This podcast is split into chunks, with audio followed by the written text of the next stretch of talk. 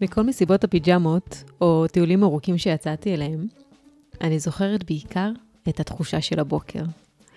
לקום במקום שעדיין קצת זר ולריח לא מוכר, ולהרגיש תחושת סיפוק אדירה.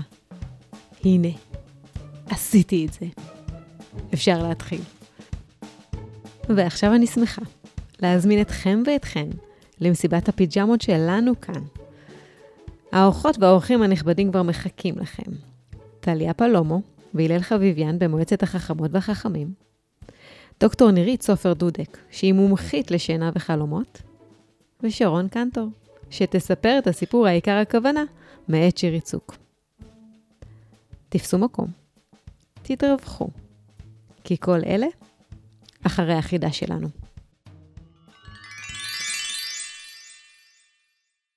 החידה שלנו למסיבת הפיג'מות היא, מה מקור המילה וואנזי? חושבות וחושבים שאתם יודעים את התשובה? חכו איתנו לסוף התוכנית, וגלו אם צדקתם. ברוכה הבאה למסיבת הפיג'מות שלנו, טליה, וברוך הבא, הלל, שלום, מה שלומכם? בסדר. אז uh, בואו תספרו לנו קצת עליכם, בני כמה אתם, מאיפה אתם מגיעים. אני גר במושב נוחה, uh, קוראים לי הלל. Mm-hmm. Uh, ההורים שלי הם חקלאים. אוקיי. okay. Uh, אני בן 13 וחצי, לומד בבית ספר יחיאל. Um, קוראים לי טליה פלומו, ואני גרה במזכרת בתיה. Mm-hmm. בת כמה את? אני בת עשר, כאילו עוד מעט 11. אתם כבר בגיל ש... שישנים מחוץ לבית. כן. מדי פעם. מה משך הזמן הכי ארוך שבו ישנתם מחוץ לבית? שבוע. די. זה היה שההורים שלי היו מחוץ לארץ, וישנתי אצל חברה שלי. אה, באמת? אז עשיתן בעצם מסיבת פיג'מות כל לילה? כן. מה עשיתן? פשוט נשארנו אורות עד מאוחר. זה היה עם עוד חברה. איזה כיף. וחוץ מזה היית בעוד מסיבת פיג'מות? סוג של... מה? הייתי במסיבת פיג'מות והלכתי, אבל זה היה כשהייתי קטנה. ברחת ממנה? כן. הנה, גם בגיליון יש לנו סיפור על, אה, על ילדה מתוקה, שלוקח לה כמה מסיבות פיג'מות עד שהיא מצליחה להישאר בהן עד הסוף. זה לא, לא תמיד אה, פשוט לישון מחוץ לבית. תספרי על הפעם הראשונה שישנת מחוץ לבית, או ניסית לישון מחוץ לבית. אה, הפעם הראשונה הראשונה זה שישנתי אצל חברה שלי, וזה לא היה, זה כאילו לא היה בדיוק לישון, כי הלכתי. הלך. עוד לפני שנכנסתם למיטה, או אחרי? לא, אחרי שנכנסנו למיטה. ואז כבר הרגשתי כזה פחד כזה, ופשוט הלכתי. לא נעים, רצית את המקום כן. המוכר. אני חושבת שזה קרה לכ- לכל ילד וילדה, כמעט שאני מכירה. כמה זמן לקחת שהסכמת לנסות שוב? נראה לי חודשיים. אה, באמת? כן, מדהימה. זה ממש מהר. לא היה לי כל כך ברירה. מה זאת אומרת? ישנתי אצל החברות שכאילו אני יודעת שאני לא ארצה לברוח משם. אוקיי, אוקיי. וזה בגלל שההורים שלי פשוט לא, לא היו בבית. אה, הבנתי, לא הייתה לך ברירה. כן. אז פשוט בחרת את המקום שבו ידעת שיהיה לך יותר נוח. כן. שלא תצטרכי, שתהיה לך פחות התמודדות. מהמם. זה גאוני. אני חושבת שזה ממש ממש חשוב לדעת לזהות מה המקומות שבהם נעים לנו ונוח לנו. זה היה אצל חברות הכי טובות שלי. מדהים. ו- והלל, מה אתה, ממרום גילך, זוכר על הפעם הראשונה שישנת מחוץ לבית? אה, פעם ראשונה שישנתי מחוץ לבית זה היה אצל חבר. אה, אני לא זוכר מזה יותר מדי. זה פשוט קרה. כן, נראה לי שהיה כיף. אבל מה שאני כן זוכר, שאני לא תמיד אהבתי לישון אצל סבא וסבתא שלי שגרו בירושלים. תמיד אה, הייתי קם ממש מוקדם, והייתי חושב שיש מפלצות ודברים כאלו. כי היית קם לפניהם, לפני שהם קמו? הייתי גם בערך בארבע בבוקר. Mm, לא הייתה, ולא תמיד הייתי מצליח לחזור לישון. ואז תמיד אה, היו שמים לנו כמו כזה מייבש חסה, שמערבבים איתו. מהמם. ואז אה, זה היה כזה לוקח חלומות, היינו מסובבים את זה חזק חזק. אוקיי. ואז אה, כל, לא היו חלומות רעים בלילה, ומאז אני אוהב לישון אצלם.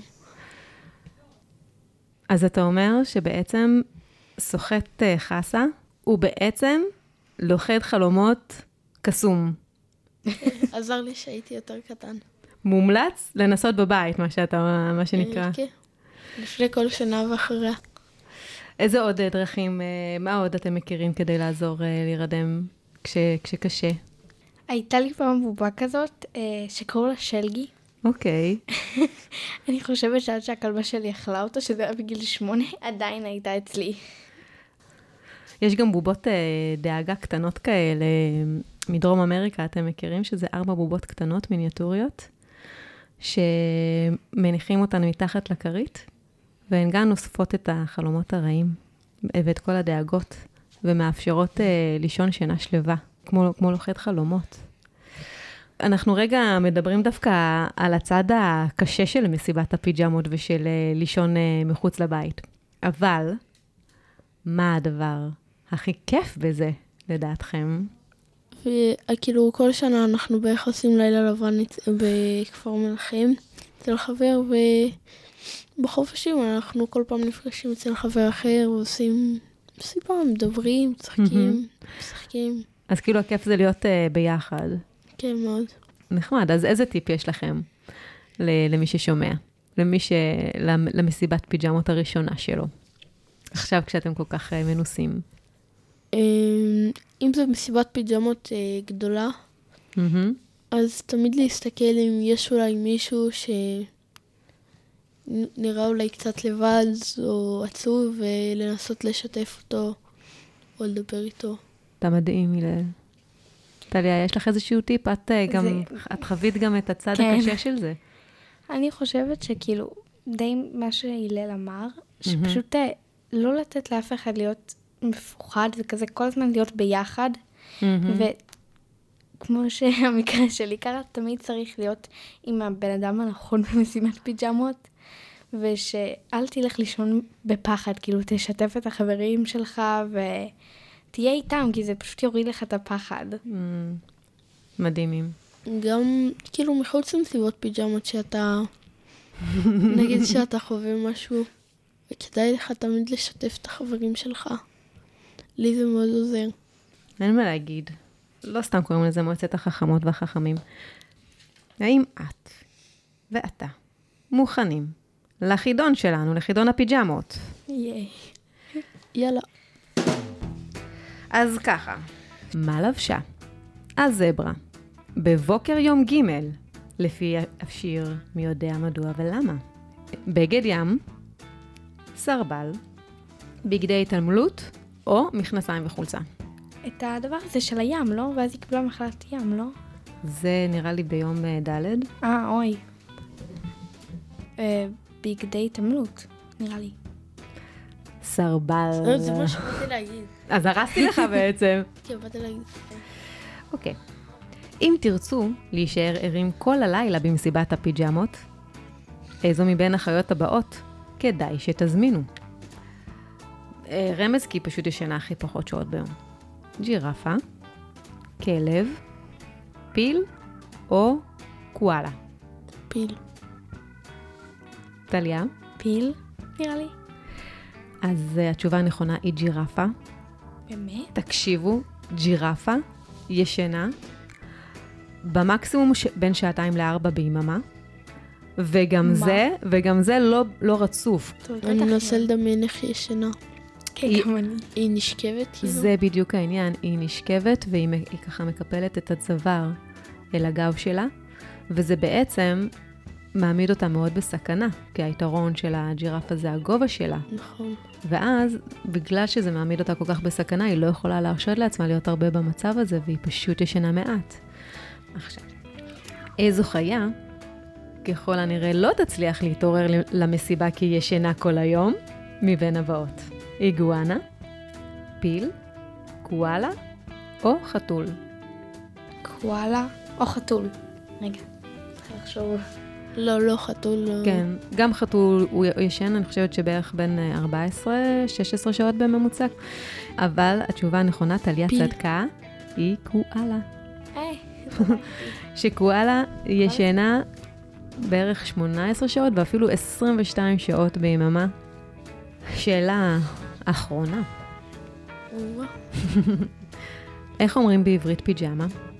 נמנמת, חליפת שינה, לבוש רגל או נמנמה?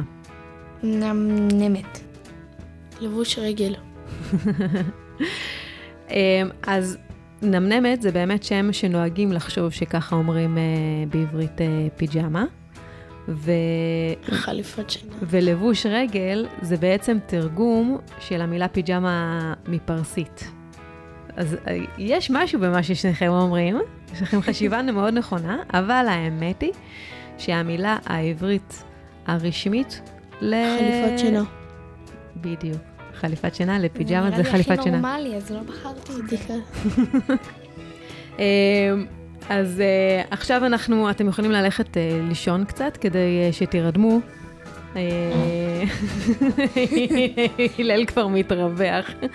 כדי ש, שתוכלו להירדם, אז אה, יש פה סיפור, ואנחנו נחזור אחר כך כדי להיפרד מהתוכנית.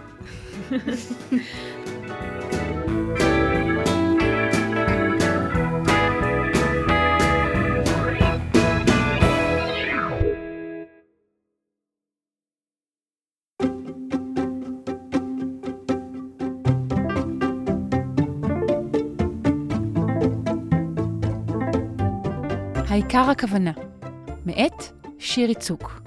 מספרת שרון קנטור. אמא! צעקה הילי. את יודעת איפה כלבוני? מה? צעקה אמא. איפה כלבוני? כבר ארזת אותו. צעקה אמא. ובבקשה, אל תצעקי אליי מהצד השני של הבית. מה? צעקה הילי. ואמא צעקה משהו בחזרה, אבל הילי כבר לא שמעה. כי היא מצאה את כלבוני, מגולגל בפיג'מה שאמא קנתה לה לכבוד המסיבה של סשה. זאת הייתה פיג'מת וואנזי, אבל לא וואנזי העבים שנראים כמו חד קרן או פנדה ויש להם כובע, אלא וואנזי כמו אלה שהיו לה כשהייתה קטנה, שהייתה קוראת להם פיג'מה עם כפפות, בגלל שיש להם כפפות על הרגליים. היו על הפיג'מה ציורים של צ'יפס וקטשופ, ובכל פעם שהיא לבשה אותה, התחשק לה צ'יפס עם קטשופ, מה שהיה מעולה. כי סשה אמרה שהם יזמינו המבורגרים וצ'יפס ויכינו עוגה, והבוקר יאכלו פנקקים. הילי אהבה מאוד פנקקים, ותמיד במסיבות פיג'מות היו מכינים בבוקר שאחרי פנקקים. אבל בשביל זה לא מספיק לבוא למסיבת הפיג'מות. צריך גם להישאר לישון, שזה משהו שהילי עדיין לא הצליחה לעשות. הכל התחיל כשהיא הייתה בת שבע, וסשה הזמינה אותה ואת רני, שני החברים הכי הכי טובים שלה, למסיבת פיג'מות יום הולדת. אמא קנתה לה וואנזי במיוחד למסיבה, עם ציורים של צ'יפס וקטשופ, והילי ארזה בגדים להחלפה, ומברשת ומשחת שיניים, וחרית ואת כלבוני. הם הזמינו המבורגר וצ'יפס והכינו עוגה עם אבא של סשה, שהוא פסל, אבל עדיין, למרות שהוא הבטיח, העוגה בכלל לא נראתה כמו חד קרן. ואז, אחרי שאכלו מהעוגה עד שכאבה להם הבטן, שלושתם הלכו לישון בסלון. לסשה היה וואנזי של חד קרן, ורני בכלל הלך לישון עם הבגדים של מחר. והילי גילתה שהיא שכחה את הוואנזי החדש בבית, והתחננה בפני אימא להקפיץ לה אותו. אמא הזכירה לה שהיא ביקשה ממנה חמש פעמים לפחות לבדוק שהיא ארזה הכל ולא הסכימה. והילי בכתה קצת, כי איזו מין מסיבת פיג'מה זאת בלי פיג'מה! בסוף, אחרי שסשה הבטיחה לה שזה עדיין נחשב, הילי הלכה לישון בבגדים של מחר. הסלון של סשה היה מאוד שונה מהסלון שלהם. הילי לא ממש שמה לב לזה כשכולם היו ערים, והיה אור, והיו דיבורים, אבל אחרי שרני וסשה נרדמו, היא פתאום שמה לב שהפסלים של אבא של סשה מטילים צללים קצת משונים. הילי ניסתה להתעלם מהם, אבל לא הצליחה להירדם, כי בכל פעם היא הייתה צריכה לקום כדי לוודא אם מה שהיא רואה זה באמת צל של פסל או משהו אחר. אחרי כמה זמן, גם הבטן התחילה לכאוב לה, ובערך ב-12 בלילה היא הלכה לאבא של סשה וביקשה לצלצל לאימא שלה שתבוא לקחת אותה. רני וסשה התעוררו וניסו לשכנע אותה להישאר בכל זאת, אבל הילי כבר התחילה לבכות. ואבא של סשה הזכיר לסשה איך בדיוק אותו דבר קרה לה, במסיבת פיג'מות הראשונה שלה. אבל הייתי אז בת חמש, מחתה סשה. בסדר, זה לא קשור לגיל, זאת כנראה הפעם הראשונה, הוא הסביר לה. מה פתאום? אילי ישנה אצל סבתא שלה כל הזמן. בסדר, לישון אצל סבתא זה לא נקרא. סבתא זה משפחה. אבל אתה בעצמך אמרת שהילי ואימא שלה הן כמו משפחה. אבא של סשה לא ידע מה לענות, והילי חיבקה את כלבוני ומשכה בכתפיים. אימא של הילי הגיעה די מהר, והילי חיבקה את סשה. סליחה שהרסתי לך את היום הולדת. מה פתאום הרסת לי את היום הולדת? לא הרסת כלום. אבל אני הולכת באמצע המסיבה. אבל זה לא שלא רצית, פשוט לא הצלחת. העיקר הכוונה, לא? הילי משכה בכתפיים. באמת היה לה לא נעים מסשה, ושוב עלו לה דמעות בעיניים. די, הילי, אל תבכי. ממילא עשינו כבר את כל הדברים הכיפים, חוץ מהפנקקים, אבל אני מבטיחה לשמור לך אחד. ובאמת, ביום ראשון בבית הספר, סשה הביאה להילי פנקק מעוך וקצת צרוף ובכלל לא טעים. אבל העיקר הכוונה. בדרך הביתה, אמא של הילי אמרה לה שזה קורה לכולם, וזה לא נורא. אפשר לדחות את מסיבת הפיג'מות הבאה עד שהיא תגדל קצת ותרגיש שהיא מוכנה. הפעם הבאה שהילי הלכה למסיבת פיג'מות הייתה שנה אחר כך. והפעם זה היה לכבוד יום הולדת שמונה של סשה. והילי הבטיחה לאימא שהיא לא צריכה לדאוג או לישון עם הטלפון לידה, כי היא כבר באמת גדולה. ברבע ל-12 בלילה הטלפון של אימא של הילי צלצל. אימא של הילי הרימה אותו בלי להסתכל ואמרה, כן, הילי. הפעם, הבטן של הילי לא כאבה ולא היו צללים משונים בסלון, כי הם בכלל ישנו בחדר. הפעם רני השתעל והפריע לה להירדם, וגם היה ריח מוזר מהחתול של סשה. אמא נאנחה הנחה עמוקה, אבל קמה מהמיטה ובאה לקחת אותה, והילי שוב ביקשה מסשה סליחה שהיא הרסה לה את המסיבה. גם הפעם, סשה אמרה, מה פתאום, והעיקר הכוונה. אבל לא הבטיחה להביא לה פנקק, ולהילי לא היה נעים לבקש. כשהן חזרו הביתה, אמא אמרה להילי שבפעם הבאה שהיא הולכת למסיבת פיג'מות היא צריכה להיות לגמרי בטוחה שהיא נשארת שם עד הבוקר, כי היא לא מתכוונת לאסוף אותה שוב באמצע הלילה. ביום הולדת תשע של סשה, הן הלכו יחד ללונה פארק. בדרך חזרה, אבא של סשה הקפיץ את הילי הביתה, וממש לפני שהיא ירדה, כשהיא רצתה לתת לסשה חיבוק, הטלפון של אבא של סשה צלצל והוא ענה ברמקול. איפה אתם? אנחנו אצלכם ואין אף אחד. הבנות לא קבעו מסיבת פיג'מות? סשה הסמיקה קצת, אבל הסבירה להילי שאלה רק הבנות דודות שלה, כי מחר ממילא כל המשפחה תבוא לחגוג לה בבוקר. ברור, ברור, הילי אמרה, וחשבה לעצמה שכנראה, כשאומרים על מישהו שהוא בדיוק כמו משפחה, זה לא באמת בדיוק. חודש אחר כך היא הלכה למסיבת פיג'מות אצל אביגיל, שגרה באותו בניין, וכשכולם הלכו לישון היא ניסתה להירדם. באמת שהיא ניסתה, אבל הטקטוק של השעון בסלון היה כל כך חזק, והדגים באקווריום הסתכלו עליה במבטים חשודים. בגלל שזאת הייתה רק קומה אחת מעל הדירה של הילי ושל אימא, הילי פשוט כתבה לאביגיל פתק וירדה הביתה בשקט. אחרי זה, פתאום כל החברות שלה רצו לעשות מסיבות פיג'מות, והילי לא ידעה מה לעשות. אמא הציעה שהילי תלך ושהיא תאסוף אותה כשימאס לה, אבל רק אם זה לפני עשר. הילי הייתה באה למסיבה עם מתנה, ובלי פיג'מה וכרית ומברשת שיניים ובגדים להחלפה וכלבוני, וכל הזמן הייתה מסתכלת בשעון כדי לחשב אם היא תספיק את הסרט או לא. לפעמים היא הייתה צריכה להפסיק באמצע הסרט, ולפעמים אמא הסכימה לחכות לה כמה דקות. אבל אף פעם לא יצא לה לאכול פנקקים בבוקר. שבוע לפני יום הולדת 10 של סשה, הילי ביקשה מאימא שתקנה לה פיג'מה חדשה, בדיוק כמו הקודמת, אבל גדולה יותר. אימא נאנחה, והילי הבטיחה שהשנה היא תישאר לישון אצל סשה, ולא תצלצל לאימא בשום מקרה. גם לא אם יהיה לך כאב בטן? לא. גם לא אם יהיו צללים משונים, או שאביגיל ואת תריבו, או שישפך עלייך קטשופ, או שהחתול של סשה יהפוך לנמר, או לא ולא ולא ולא.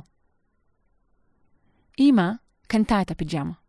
הילי ארזה את כלבוני, בגדים להחלפה, מברשת ומשחת שיניים, את הכרית שלה ואת הפיג'מה החדשה.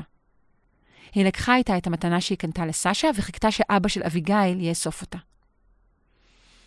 בעשר וחצי, אמא שלחה להילי הודעה. הכל בסדר? הילי שלחה לאמא שני סמיילים והיא אימוג'י של עוגה.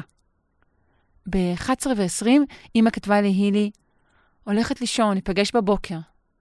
והילי שלחה לה אגודל וחד קרן, כמו הוואנזי של סשה. אימא של הילי התכתבה קצת עם אבא של סשה, שהבטיח לה שהכל בסדר, ושאם תהיה בעיה, הוא בעצמו יחזיר את הילי, והיא יכולה ללכת לישון. אימא שמה את הטלפון בעמדת הטעינה והלכה למיטה.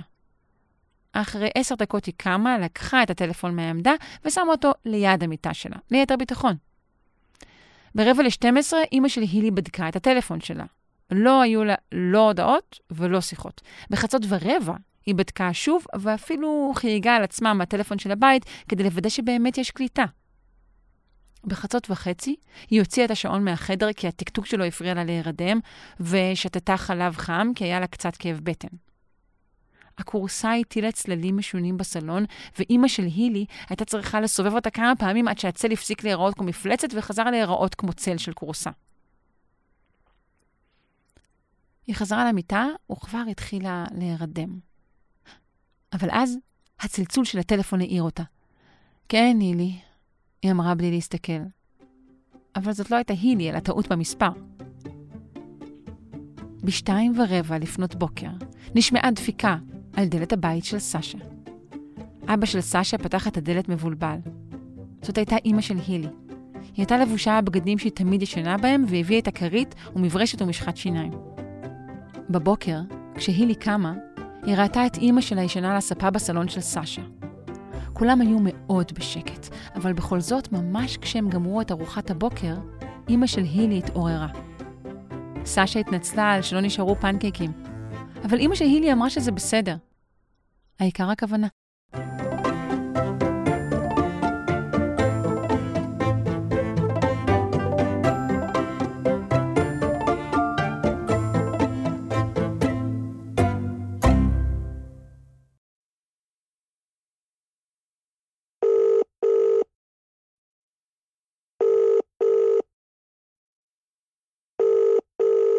שלום לדוקטור נירית סופר דודק, פסיכולוגית קלינית, מומחית לשינה וחלומות. היי. היי. טוב, מתקיימת פה מסיבת פיג'מות, ואף אחת ואחד לא רוצים ללכת לישון, אני לא יודעת מה לעשות. וחשבתי שבתור מומחית תוכלי לעזור לי. אוקיי, אני.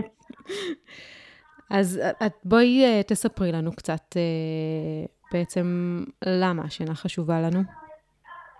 אוקיי. Uh, השינה חשובה לנו מהמון המון סיבות, שתכף אני אדבר על כמה מהן, um, אבל באמת זה, אני רק אגיד שזה כל כך הרבה סיבות שאפילו קשה לספור אותן. יש כל כך כל כך הרבה דברים בגוף שלנו ובנפש שלנו, איך שאנחנו מרגישים, שהם מאוד מושפעים משינה, ואני אנסה לתאר בכלליות קצת, קצת מזה. אבל, uh, אבל אני רק מקדימה ואומרת שאני אף פעם לא באמת אוכל לדבר על הכל, כי זה באמת עולם שלם. אז אוקיי, אז למה צריך לישון? Uh, אני ידועה בתור אימא שמאוד חשוב לה השינה של הילדים שלי, וזה בגלל שאני מכירה את כל המחקרים שעשו. יש אנשים שהם חוקרים, והם uh, בודקים מה קורה כשאנשים לא ישנים מספיק, או כשילדים לא ישנים מספיק.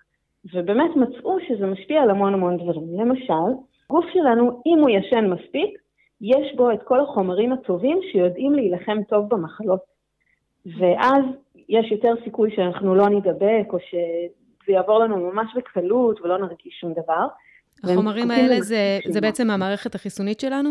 נכון, בדיוק. זה נקרא המערכת החיסונית שלנו, שהיא מחסנת אותנו ומחזקת אותנו, כדי שנוכל להילחם בכל מיני מחלות וחומרים לא טובים שיכולים להיכנס לנו לגוף.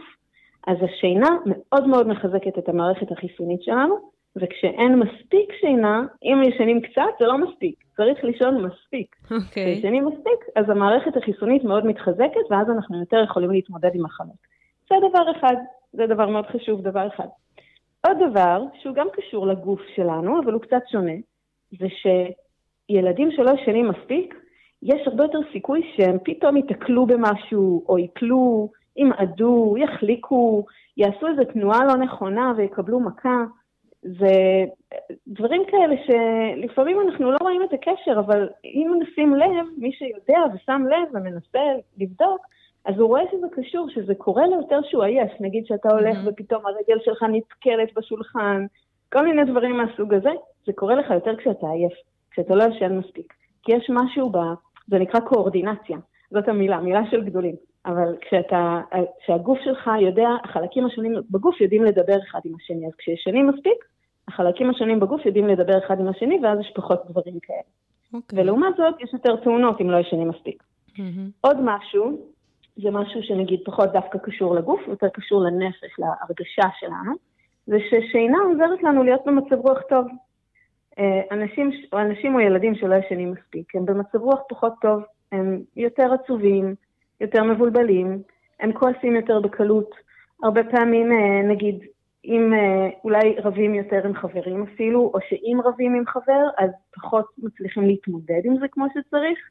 השינה ממש עוזרת לנו להתמודד עם דברים. זאת אומרת שאם עכשיו יקרה לי משהו לא טוב, מישהו יכעיס, מישהו יעשה לי משהו לא בסדר, כאילו יהיו לי יותר כוחות להתמודד עם זה אם אני ישנה כמו שצריך. Mm-hmm. יהיו לי יותר, יותר דברים, יותר משאבים שאני יכולה להיעזר בהם. הגוף שלי והנפש שלי וההרגשה שלי, יהיו לי יותר יכולות להתמודד עם הדבר הזה. ולכן הרבה פעמים רואים, נגיד בגנים או בכיתות, שהילדים שלא ישנים מספיק, הם אלה שיותר בוכים, יותר רבים, יותר, כאילו הכל קורה להם.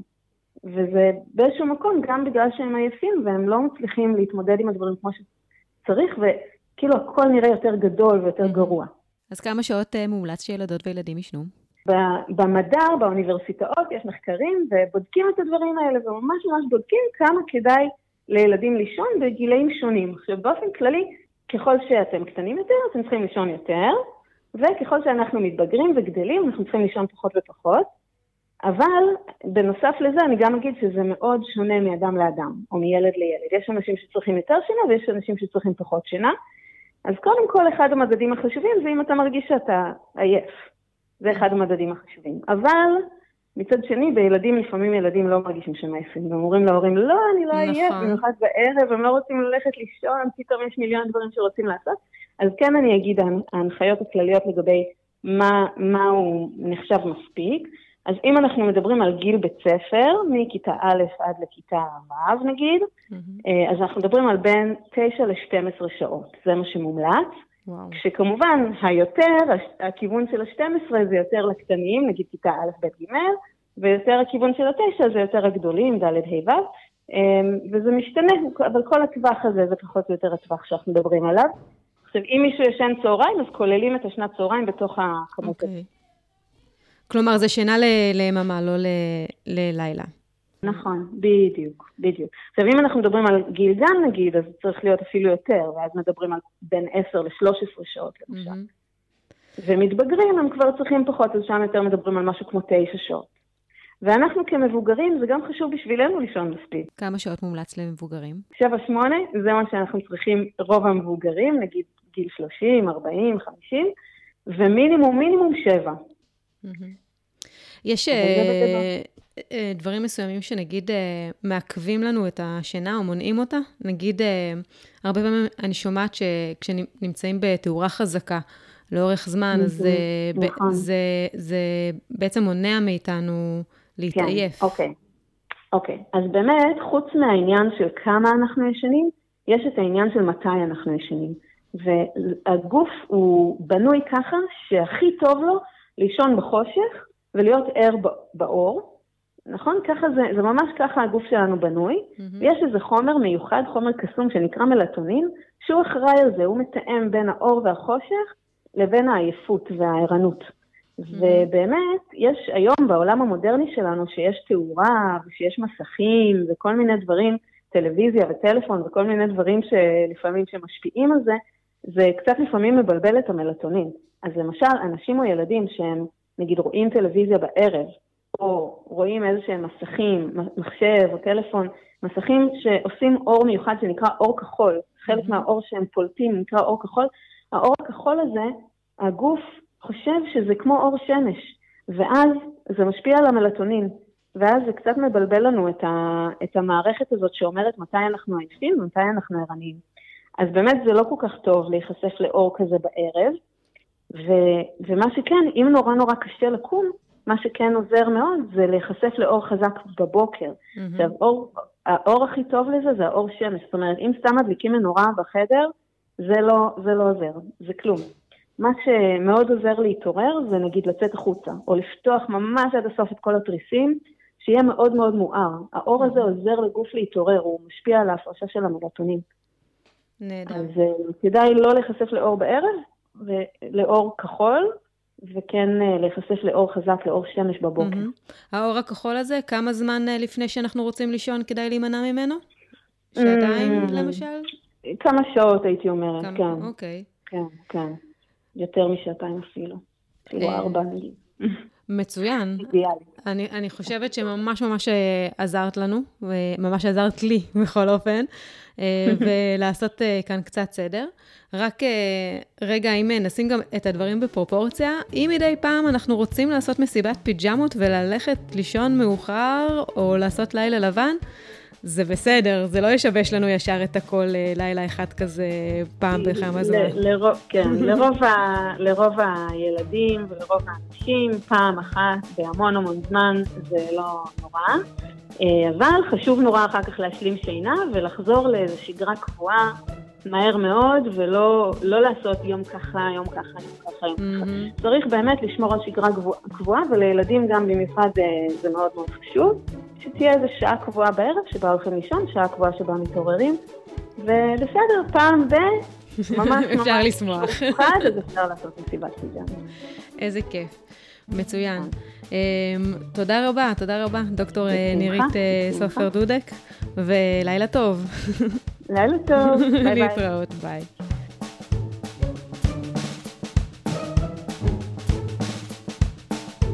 זהו, מקווה שכולם וכולן כבר מוכנים ללכת לישון. מה דעתך, טליה? עוד קצת. עוד טיפה? אה, רגע לפני שאנחנו ניפרד אה, סופית, אנחנו נענה על החידה מתחילת התוכנית. מה מקור המילה וואנזי? אתם יודעים, הלל, יש לך איזשהו מושג? וואן וזי. אתה חשבת על זה בעצמך? אה, אתה משהו, וואנזי. אז, אז אה, אני אתחיל מזה שאני אספר שיש מי שגורסים שמקור המילה הוא uh, מאנגלית, וזה אלחם של שתי מילים, one ו-Z, שזה בעצם קיצור של זיפר, כן? ריצ'ראץ'. כלומר, הוא אוחסן אחד בגלל האופן שבו נכנסת הפיג'מה, אבל זו טעות. מקור המילה הוא אכן באנגלית, הוא מגיע מוואנזיס עם S בסוף, שזה היה שם של מותג לבגדי גוף לתינוקות בארצות הברית.